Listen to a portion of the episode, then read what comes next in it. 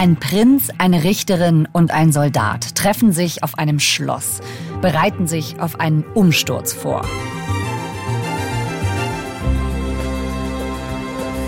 Und lösen damit einen der größten Antiterroreinsätze in der Geschichte der Bundesrepublik aus. Das ist jetzt genau ein Jahr her. Seitdem hat sich Katja Riedel tief in den Fall eingegraben. Für die Recherchekooperation von WDR, NDR und Süddeutscher Zeitung. Heute liefert sie uns neue Einblicke in eine Reichsbürgergruppe zwischen Gewalt und Wahnsinn. Hallo Katja. Hallo. Ihr hört 11KM, der Tagesschau-Podcast. Ein Thema in aller Tiefe. Mein Name ist Viktoria Kopmann. Heute ist Donnerstag, der 7. Dezember. Und noch ein Hinweis, alles, worüber wir jetzt reden, gibt den Ermittlungsstand der Behörden wieder. In einem regulären Strafverfahren wird dann geklärt, ob sich die Vorwürfe erhärten.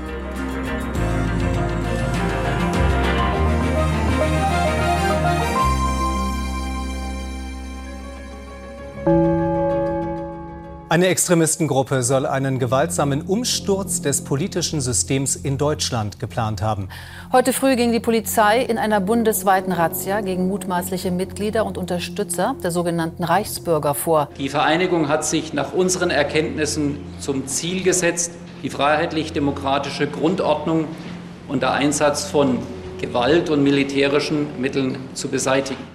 Dass diese Gruppe mit ihren Umsturzvorbereitungen hochgenommen wurde, das ist jetzt genau ein Jahr her. Warum habt ihr dazu jetzt nochmal tief recherchiert, Katja? Naja, das war ja eine der größten Durchsuchungsaktionen, die jemals in der Bundesrepublik stattgefunden hat. Und es gab damals ja auch sofort diese Gegenreaktion, vor allem aus der rechten Szene, dass das irgendwie eine Rollatorarmee gewesen sei. Dass bei so einer Großrazzia, die ja in der Verhältnismäßigkeit 3000 Beamte beispiellos gewesen ist, wie man da auch so äh, Rentner äh, äh, losschickt mit äh, so einem, sage ich jetzt mal, angestrebten Rollatorputsch. Dass die alle ganz alt gewesen seien, dass die ja vollkommen ungefährlich gewesen seien.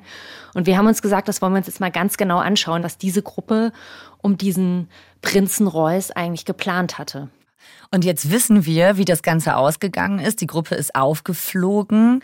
Aber wir tauchen jetzt mal ab und schauen uns den Anfang an. Wie haben sich diese Verschwörer überhaupt gefunden? Ja, also wir wissen ja heute unheimlich viel eigentlich über diese Gruppe, auch durch die Ermittlungen. Da sind wir relativ nah dran gekommen bei unseren Recherchen. Wir mhm. wissen, es gibt 425.000 Aktenseiten Stand jetzt. Das ist, äh, ein Kollege von mir hat sich mal den Spaß gemacht und hat das irgendwie ausgerechnet mit einem Taschenrechner. Wenn man ähm, die Aktenseiten aneinanderlegen würde, könnte man von Berlin nach Hamburg laufen und immer Tippelschritt für Tippelschritt eine Seite lesen. Jetzt kommt das Aber, den Gründungsmoment dieser Gruppe zu identifizieren, das ist für die Ermittler bis heute immer noch relativ schwierig. Es gibt aber verschiedene Menschen in diesem Netzwerk, das aus 69 Beschuldigten derzeit besteht, die haben mit dieser Entstehung eben zu tun. Es gibt so viele entscheidende Momente, die zusammenkommen. Mhm. Zum Beispiel gibt es einen Moment im Frühjahr 2021, da unterhalten sich eine Astrologin und ein Seher, also eine Sterndeuterin und jemand, der anscheinend behauptet, aufgrund übernatürlicher Fähigkeiten könne er ad hoc irgendwelche übersinnlichen Entscheidungen treffen. Mhm. Die sind beide in der Querdenker-Szene und die haben sich offenbar große Sorgen gemacht, was jetzt passiert mit den Kindern aufgrund der anstehenden Impfpflicht, die eingeführt werden soll. Ist, glaube ich, ganz wichtig, dass wir uns das nochmal klar machen, was das für eine Zeit war. Ne? So genau. Frühjahr, Sommer 2021. Ja, Überall in Deutschland sind Corona-Demos. Überall gibt es Telegram-Gruppen, überall gibt es Demos. Und es gibt ganz, ganz viele Verschwörungserzählungen, die ja. sich darin ausgebreitet haben. Und da gibt es irgendwelche angeblichen pädophilen Ringe mhm. oder unterirdische Gefängnisse, wo Kinder gefangen sein sollen, ja. Erdtunnel, in denen gekämpft werden soll.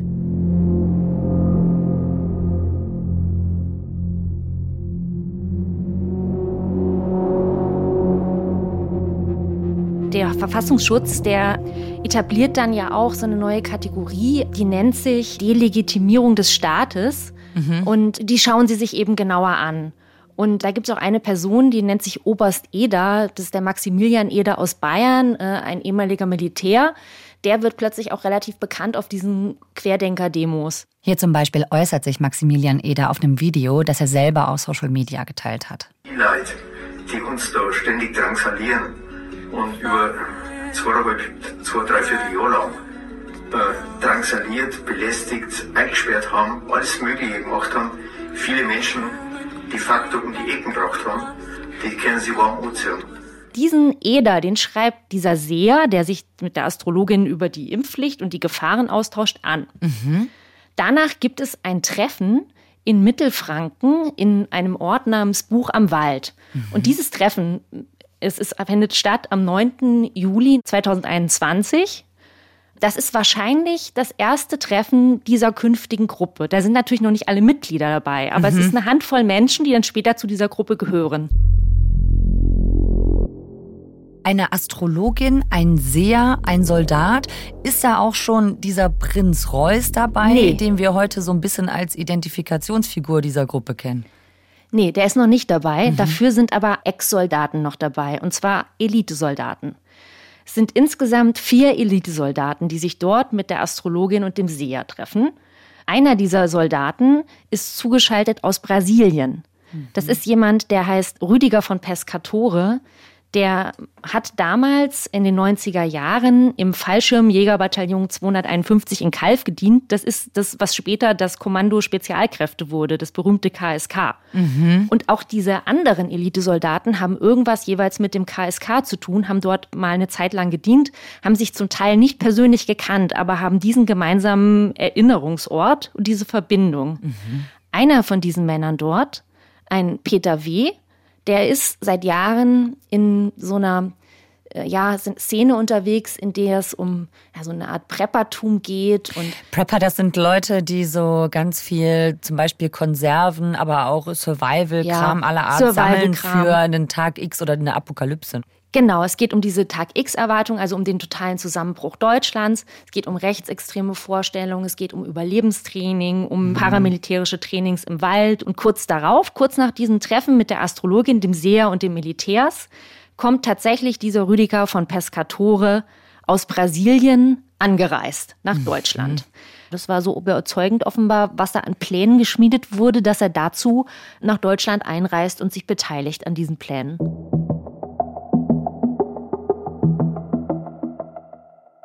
Und wie geht's nach diesem Treffen weiter? Über die kommenden Monate hinweg versucht die Gruppe neue Leute hinzuzugewinnen. Mhm. Wo man sich offenbar einig ist in dieser Gruppe ist, man ist gegen diesen bestehenden Staat. Mhm. Man glaubt, dass man den in irgendeiner Form überwinden muss und man braucht dabei Hilfe. Mhm. Und sind da zum Beispiel auf Corona-Demos oder auf, auch selbst auf Xing ähm, unterwegs gewesen oder auf haben persönlich Xing? Leute. Entschuldigung, ja, ja, ja die haben Leute angeschrieben. Das ist ja derartig absurd. Das ist ja ein Portal, auf dem ganz seriös Menschen angeworben werden für neue Jobs. Und da haben die ja. gesagt, äh, komm mal in unsere paramilitärische Einrichtung für den Umsturz. Das ist ja, das ja, ist ja wie, wie genau sie das formuliert haben, weiß ich jetzt nicht, ob so sie es so geschrieben nicht, haben. Ne? Aber, äh, aber, dieser Peter W., den ich gerade angesprochen habe, mhm. der schreibt an zwei der höchsten Militärs, die wir bei der Bundeswehr haben, einen Brief und erinnert sie an ihren Offizierseid mhm. dass derzeit das Volk absolut gegängelt wird und dass sie Hilfe brauchen. Also dass jetzt die Impfpflicht quasi nur das letzte Sahnehäubchen auf ganz viele Gängelungen drauf ist, die schon stattgefunden hätten. Mhm. Durch die Einschränkung der Freiheitsrechte, durch viele Corona-Maßnahmen. Diese Volksverräter regieren doch nicht mehr zum Wohle des Volkes. Und dass jetzt wirklich was passieren muss.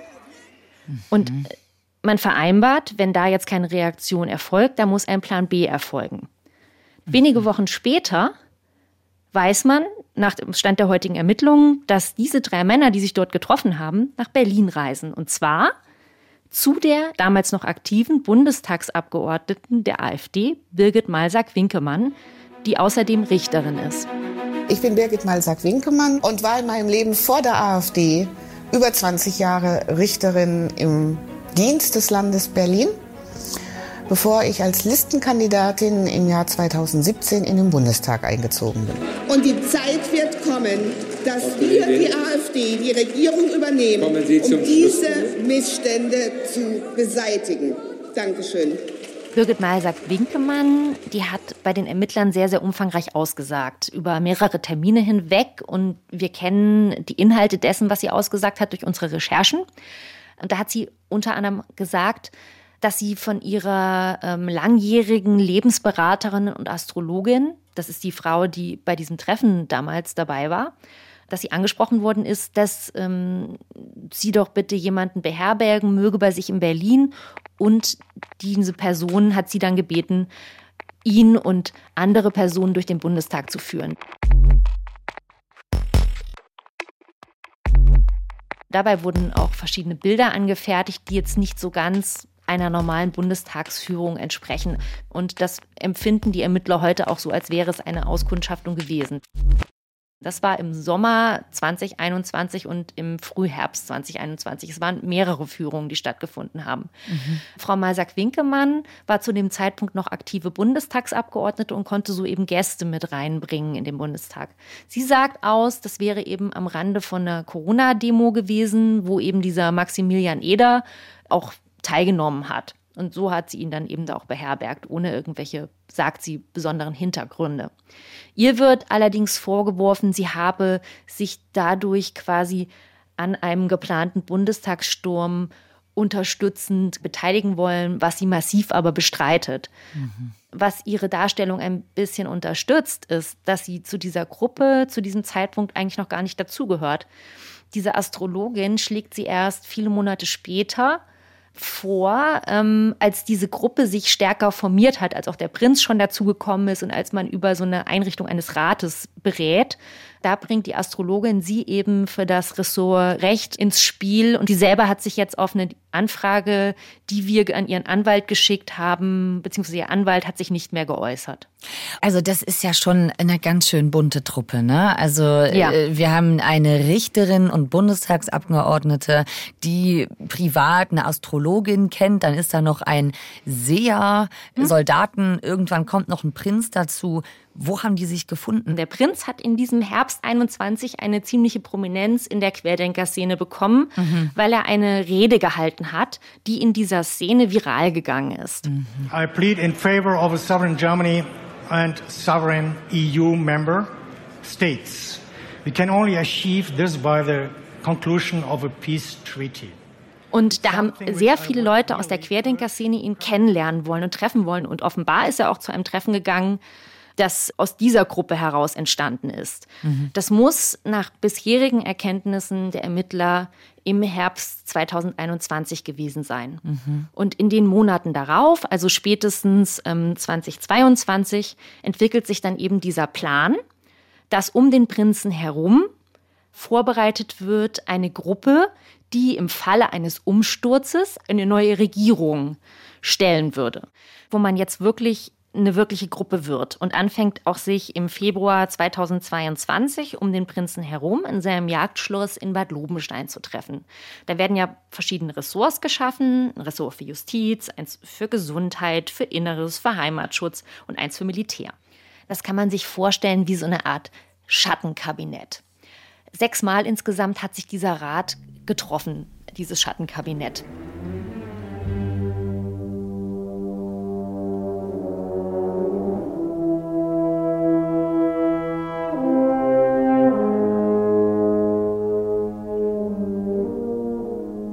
Schloss, das liegt da idyllisch im Wald. Draußen ist so eine goldene Pyramide. Und die haben dort gesessen, getagt und haben sich irgendwelche PowerPoint-Präsentationen gezeigt und kleine Referate gehalten. Mhm. Und auch der Rüdiger von Pescatore hat da eben so die Grundzüge eines neuen Militärs vorgestellt aber das hatte eben dann keine große Tiefe. Draußen, was ich sehr spannend finde, so Männer in Flecktarn sollen um das Gebäude rum patrouilliert sein zum Schutz dieses Rats und des Prinzen. Also ein bisschen schon wie bei so einer Geheimregierung, mhm. ähm, so Männer ohne Abzeichen. Und was auch ich noch relativ interessant fand, also die Lebensgefährtin des Prinzen, die gehört auch zu den Beschuldigten, die soll eben draußen immer gekocht haben für die ganze Prinzentruppe. Das erste Treffen fand statt Anfang Februar 2022 und das letzte am 12. November 2022, also einen mhm. knappen Monat vor Ende. Und da war dann schon das Militär gar nicht mehr dabei, weil es dann im Herbst schon ein Zerwürfnis gegeben hatte zwischen dem militärischen Arm und dem Rat. Und es wird heute auch behauptet, seitens des Anwalts des Prinzen, dass es da den Rat schon quasi gar nicht mehr gegeben hätte. Das mhm. wäre schon alles längst sein Wortwahl zerbröselt. Und Prinz Reuß, der sollte so eine Art König von Deutschland werden hinterher, richtig? Naja, das hatte er. Also es ist ein bisschen so sein, sage ich mal, Mikroziel. Er selber hatte schon die Vorstellung, dass er das Fürstentum Reuß wieder errichten wollte und ein Souverän werden. Während jetzt zum Beispiel eine Malsack Winkemann eher die Vorstellung hatte, der macht jetzt eine Übergangsregierung mhm. und dann gibt es eine Volksabstimmung. Und da gibt es das Zitat von ihr, dass sie sagt, der hat ausgesehen, als hätte er in eine Zitrone gebissen, als sie das Wort Volksabstimmung gesagt habe, mhm. weil er eben ja doch Monarchist ist. Und nicht jeder in dieser Truppe ist jetzt dann Monarchist gewesen. Mhm. Man war sich einig, dass man den Staat, den Deutschland jetzt ist, nicht mehr wollte. Wo man aber hin wollte, da war man sich jetzt gar nicht unbedingt einig darüber. Das war sehr unterschiedlich.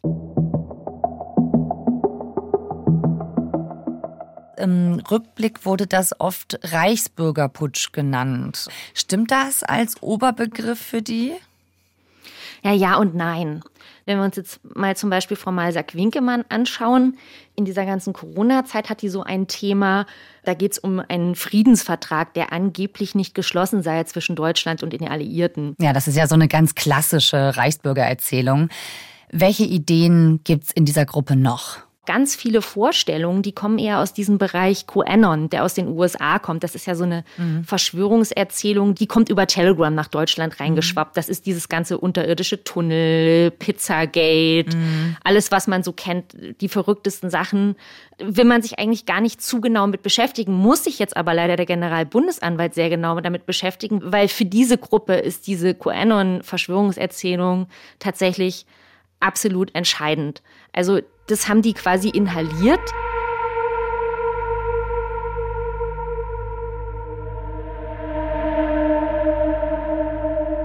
Die glauben tatsächlich daran, dass es eine weltweite Geheimarmee gibt, zu der ehemalige und aktive Geheimdienstler und Militärs gehören, sehr stark auch aus den USA, aber auch überirdische Kräfte, also wir können sie Aliens nennen, die zum Teil ähm, gegen den Deep State kämpfen, gegen Echsenmenschen, gegen normale Menschen, Menschen, die irgendwie strahlen und die nichts Irdisches haben, so wird es irgendwie beschrieben. Das muss was Außerirdisches sein. Also nicht nur die unterirdischen Tunnel und diese ganze Sachen, sondern auch Außerirdische. Das finde ich schon erschreckend, dass das Menschen sind, die im Staatsdienst waren, dass die sich so radikalisieren konnten? Waren die schon vorher irgendwie total abseits der Realität oder ist das wirklich in diesen Corona-Zeiten und in diesen Gruppen passiert?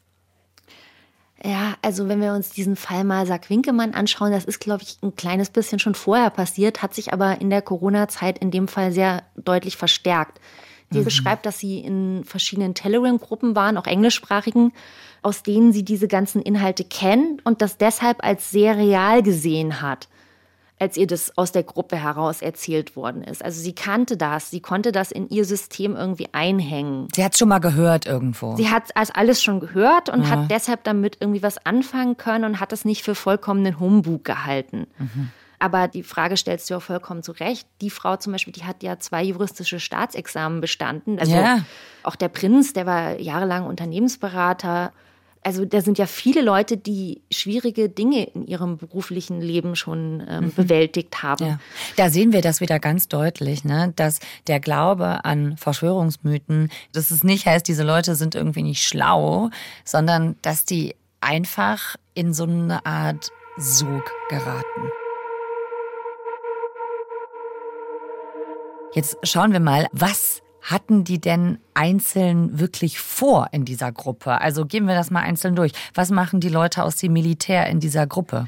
Das Militär das baut eigene Strukturen auf, die sich auch ein bisschen an Strukturen orientieren, die andere Militärs haben, die die schon kennen. Ne? Mhm. Also die organisieren so äh, Heimatschutzkompanien, das sind eben so regional verortete paramilitärische Strukturen. Mhm. Das geht bis in kleine Details. Ne? Da wird schon über Uniformen nachgedacht. Da wird irgendwann geguckt, welche Wohnmobile kann man eigentlich kaufen und den führenden Offizieren, die man hat, dann zuordnen, damit die dann durch Deutschland fahren können. Da werden schon Nummernschilder gemacht. Mhm. Einer lässt sich sogar schon einen Stempel prägen, dann für den Teil, den er da verwalten soll.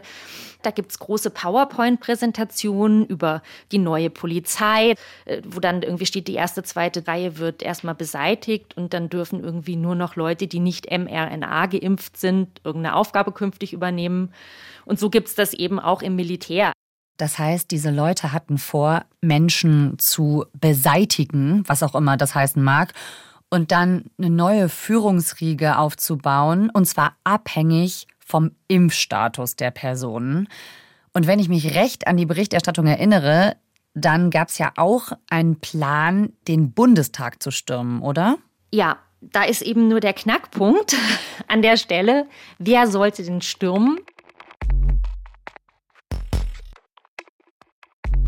Wir haben ja vorhin schon erfahren, dass diese kleine Abordnung dieser drei Militärs tatsächlich dann bei Frau Malser-Klinkemann waren und durch den Bundestag gelaufen sind. Mhm. Die haben da viele Bildchen auch gemacht, die man jetzt aus touristischen Gründen vielleicht nicht machen würde. Von der Tiefgarage, von irgendwelchen Wegen, wie man da lang geht. Mhm. Und dann dieser Peter W., den wir ja auch schon als Rechtsextremen und Militaristen kennengelernt haben, der ist ja auch waffengeschult der hat mehrfach bekundet, dass er vom Prinz Reuß den Auftrag erhalten habe, er solle mit 30 Mann den Bundestag stürmen. Und mhm. der klingt auch sehr, sehr entschlossen in dem, was er machen will. Zahlreiche Beschuldigte haben inzwischen ausgesagt, dass dieser Plan fallen gelassen wurde, dass man selber aus der Gruppe heraus einen Sturm des Bundestages vorgehabt habe. Aber es hätte ausgereicht wenn ein Einzelner, wie jetzt dieser Peter W. zum Beispiel nicht beschrieben habe, oder wenn es auch drei gewesen wären, wenn die jetzt einfach ernst gemacht hätten und durchgezogen hätten, dann hätte sowas natürlich trotzdem stattfinden können. Mhm. Es waren Einzelne sehr entschlossen. Mhm. Das ist auch ein bisschen anders gegenüber der Wahrnehmung, die viele letztes Jahr hatten, als diese Gruppe aufgeflogen ist. Natürlich nicht dieser doch schon etwas ältere Prinz Reuß und auch nicht die Birgit Malsack-Winkemann selber sollten da ähm, losziehen und putschen, sondern es war die Vorstellung eines weltweiten Umsturzes, der stattfinden sollte durch eben diese beschriebene Geheimarmee, diese sogenannte Allianz. Wer oder was ist die Allianz? Ja, das ist eine weltweite Geheimarmee. Man stellt sich das so vor, da sind aktive und ehemalige Elitesoldaten drin. Das ist eine sehr krude Vorstellung. Das sind irdische und überirdische Kräfte. Also ganz kurz, da kommen wieder die Aliens ins Spiel, ja? Da kommen auch wieder die Aliens. Das ist das, was wir vorhin schon beschrieben haben. Ja. Das sind diese Kämpfe, die da gegen den Deep State geführt werden in diesen unterirdischen Tunneln. Die finden irgendwie angeblich alle schon statt. Und diese Allianz, die würde eben schon die ganze Zeit einen Putsch vorbereiten, der auch weltweit stattfinden sollte. Für diesen gäbe es gewisse Anzeichen, dass der schon kurz bevorstünde. Mhm. Und diese Gruppe Reuß eben, die müsse zu dieser Allianz Kontakt aufnehmen und sich quasi anbieten, in Deutschland dann die Macht zu übernehmen im Auftrag der Allianz. Dann wäre eben ein ähm, Blackout, dann würde zehn Tage im Fernsehen ein bestimmtes Programm kommen, um die Leute bei Laune zu halten. Und dann würden eben diese ähm, Militärtribunale stattfinden, wo eben die bestraft werden. Also die bisherigen Politiker, die würden dann alle abgeholt. Mhm. Und ähm, die Guten, die würden dann eben im Auftrag der Allianz in Macht gebracht und die Militärs würden dann für die innere Ordnung sorgen und Wahnsinn. den Staat neu aufbauen.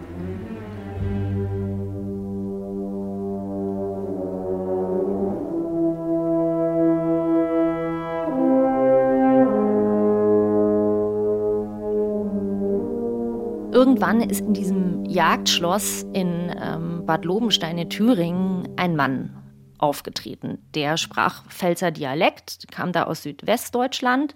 Und dann wurde eine wundersame Geschichte erzählt, dass dieser im Namen der Allianz gekämpft hätte. In unterirdischen Tunneln habe er Kinder befreit. Der solle nun quasi der Kontaktmann zur Allianz werden für diese Gruppe Reuß. Also das heißt, es ist die ganze Zeit die Rede von äh, dieser ominösen Allianz und jetzt kommt jemand und sagt, ich kenne die, ich gehöre dazu, ja? Ja, der bietet das quasi an. Ja. Und ähm, durch den Pescatore wird er zur Gruppe hingebracht. Pescatore, Leiter des militärischen Arms, der sagt, ich bringe euch jetzt die Allianz hier an den Tisch. Dann kommt eben, statt dass da irgendwie ein US-Officer oder sowas da erscheint, was die alle erwartet haben, mhm. kommt der Pfälzer und sagt, jawohl, ich habe für die Allianz gekämpft. Auf der einen Seite gewinnt er an Autorität, weil in ihm die Hoffnung steckt, äh, der einzige Kontakt zur Allianz zu sein. Aber für andere verliert er die äh, in dem Moment, wo sie ihm halt nicht mehr glauben, wo sie ihn für den Lügner halten. Und da wird er halt fast wie so eine Art Witzfigur für manche, weil sie sagen, das ist ja alles Quatsch, was er da erzählt. The death of Her Majesty the Queen is a huge shock to the nation and to the world. Dann gab es teilweise im September mal Verunsicherung, als dann die Queen gestorben war. Da hat man gedacht, ist das jetzt vielleicht das Zeichen, dass die Allianz jetzt anfängt? Und dann hat man hektisch geguckt, ähm, was passiert denn jetzt gerade im Bundestag? Sitzen die jetzt überhaupt da? Macht das jetzt überhaupt Sinn, dass die Allianz kommt? Die kann die jetzt ja gar nicht gefangen nehmen, weil da ist ja gar keine Sitzung. Mhm. Also ich glaube, es haben dann auch einige langsam so ein bisschen Zweifel daran bekommen, ob das überhaupt so viel Sinn macht. Von der Allianz kommt kein Zeichen. Logisch, es gibt keine Allianz. Und auch sonst deutet niemand in der Gruppe sowas wie den Tod der Queen als eindeutiges Zeichen, jetzt selbst loszuschlagen. Der Putsch bleibt aus. Im Dezember 2022 kommt dann die große Razzia. Tausende Polizisten sind im Einsatz. Das sind, glaube ich, Bilder, die viele noch im Kopf haben. Prinz Reuß wird aus seinem Haus abgeführt in Handschellen. Für wie gefährlich hältst du denn diese Gruppe tatsächlich? Ja, also ich, ich sehe schon trotzdem, obwohl man sagen könnte, die sind alle wahnsinnig, mhm. sehe ich da trotzdem ein großes Gefahrenpotenzial, weil diese Leute sind ja auch hohe Gefahren eingegangen. Und es gab noch so ein weiteres Ereignis, was dann nochmal zeigt, dass Menschen aus diesem Dunstkreis wirklich echt gefährlich sein können, im März diesen Jahres. Bei einer Razzia gegen die Szene der sogenannten Reichsbürger ist ein Polizist angeschossen worden. Die Aktion stand im Zusammenhang mit einer groß angelegten Razzia gegen die Gruppierung im Dezember. Ja, da kamen Ermittler zu jemandem, den sie eigentlich als Zeugen hatten durchsuchen wollen. Mhm. Und dann sind die Ermittler gekommen, dann saß er dort schon auf seinem Sofa offenbar und äh, hatte eine Waffe gezückt. Und er hat auch auf, auf den Polizisten, der ihm dann gegenüberstand, geschossen. Der ist schwer am Arm verletzt worden. Jetzt gehört dieser Mann zu denjenigen, die auch zu den Hauptbeschuldigten zählen. Da hatten sie vorher eigentlich nicht mit gerechnet. Also da steht das SEK vor der Tür und der schießt auf die mit Waffen, die er zu Hause hat. Wie geht's denn jetzt weiter mit diesem Mann und mit der ganzen Gruppe? Der wird einfach auch mit angeklagt werden. Also mhm. wir erwarten ja jetzt alle, dass noch vor Weihnachten die Anklagen kommen gegen die Hauptbeschuldigten, gegen die anderen Beschuldigten, also insgesamt sind es ja 69, hm. wird das wahrscheinlich an die Länder weitergegeben durch den Generalbundesanwalt. Das wird dann noch ein bisschen dauern. Es hm. ist ja eh ist ein absolutes Mammutverfahren. Ne? Und was ist der Tatbestand, der da vorgeworfen wird? Also in den Anklagen bei den Hauptbeschuldigten wird es ziemlich sicher um den Vorwurf der Bildung oder Unterstützung einer terroristischen Vereinigung gehen. Hat sich denn der Prinz Reuß selbst einmal dazu geäußert? Also vor den Ermittlern schweigt Prinz Reuß bis heute. Aber wir hatten jetzt das Glück, mit seinem Anwalt zu sprechen und er hat sich jetzt erstmals zumindest uns gegenüber geäußert und er sagt, wenn der Prinz in irgendeiner Form, wie auch immer, an Plänen zum Beispiel zur Erstürmung des Bundestags beteiligt gewesen wäre, dann bestünde Anlass, ihn auf seinen Geisteszustand untersuchen zu lassen und dasselbe, das gelte auch für Pläne, durch Gewalt einen Umsturz herbeizuführen. Mhm. Das heißt, dieser Anwalt sagt, Prinz Reuß hätte tatsächlich nur darauf gewartet, dass die Allianz etwas mache mhm. und erst danach hätte er quasi sein Fürstentum wiederherstellen wollen. Er hätte keine eigenen Aktionen geduldet, hätte auch keine beauftragt. Und er sagt auch, also dadurch, dass die Allianz quasi ja nicht existent sei, mhm ähm, hätte auch nie eine Gefahr bestanden. Das ist seine Argumentationslinie. Ich frage mich so ein bisschen, ob das jetzt ein schräger Einzelfall ist oder ob sich in dieser Pandemie und vielleicht auch auf Social Media, besonders auf Telegram, so ein Nährboden gebildet hat, auf dem sowas entsteht und sich das wiederholen könnte. Diese Gruppe zeigt ja, wie hier so ganz unterschiedliche Menschen zusammenkommen.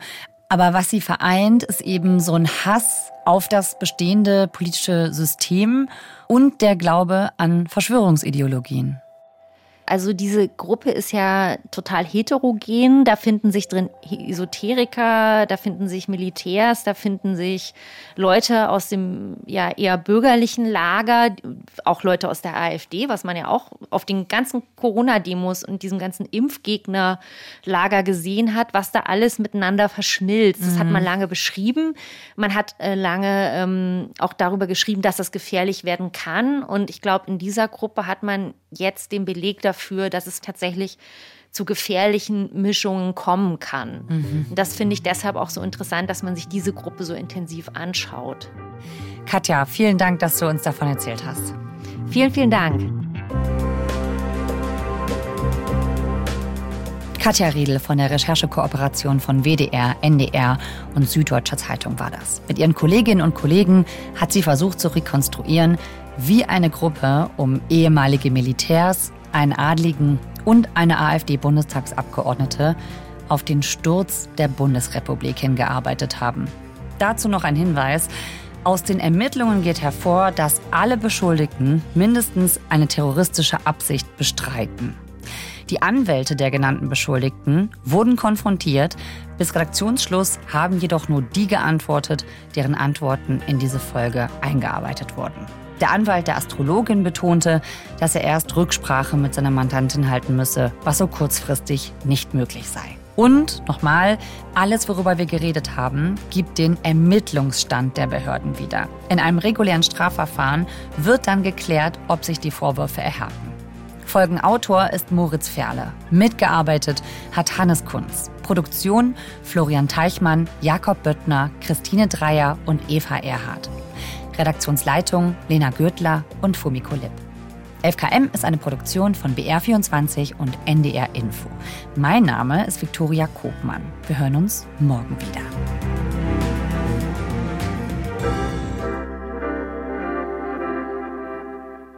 Und ich habe noch einen Tipp für euch. Ein Tag, ein großes Nachrichtenthema. Das liefert der RBB-Podcast News Junkies. Den hört ihr wie 11KM in der ARD Audiothek. Hallo, ich bin Hendrik Schröder. Und ich bin Christoph Schrag. Und wir sind News Junkies. Also, wir sind Teil des News Junkies Podcast von RBB24. Wenn ihr euch für Politik interessiert, für aktuelle gesellschaftliche Debatten und auch für Diskussionen und die Suche danach, wie man Sachen eigentlich einordnet, wie man die bewertet, wie man die findet, dann habt ihr mit unserem Podcast sehr wahrscheinlich genau das Richtige gefunden. Die News Junkies behandeln täglich ein aktuelles und wichtiges Thema in aller Tiefe und immer aus verschiedenen Perspektiven. Immer Montag montags bis freitags in der ARD Audiothek und wo es Podcasts gibt. News Junkies. Verstehen, was uns bewegt. Ein Podcast von RBB24 Inforadio. Wir lieben das Warum.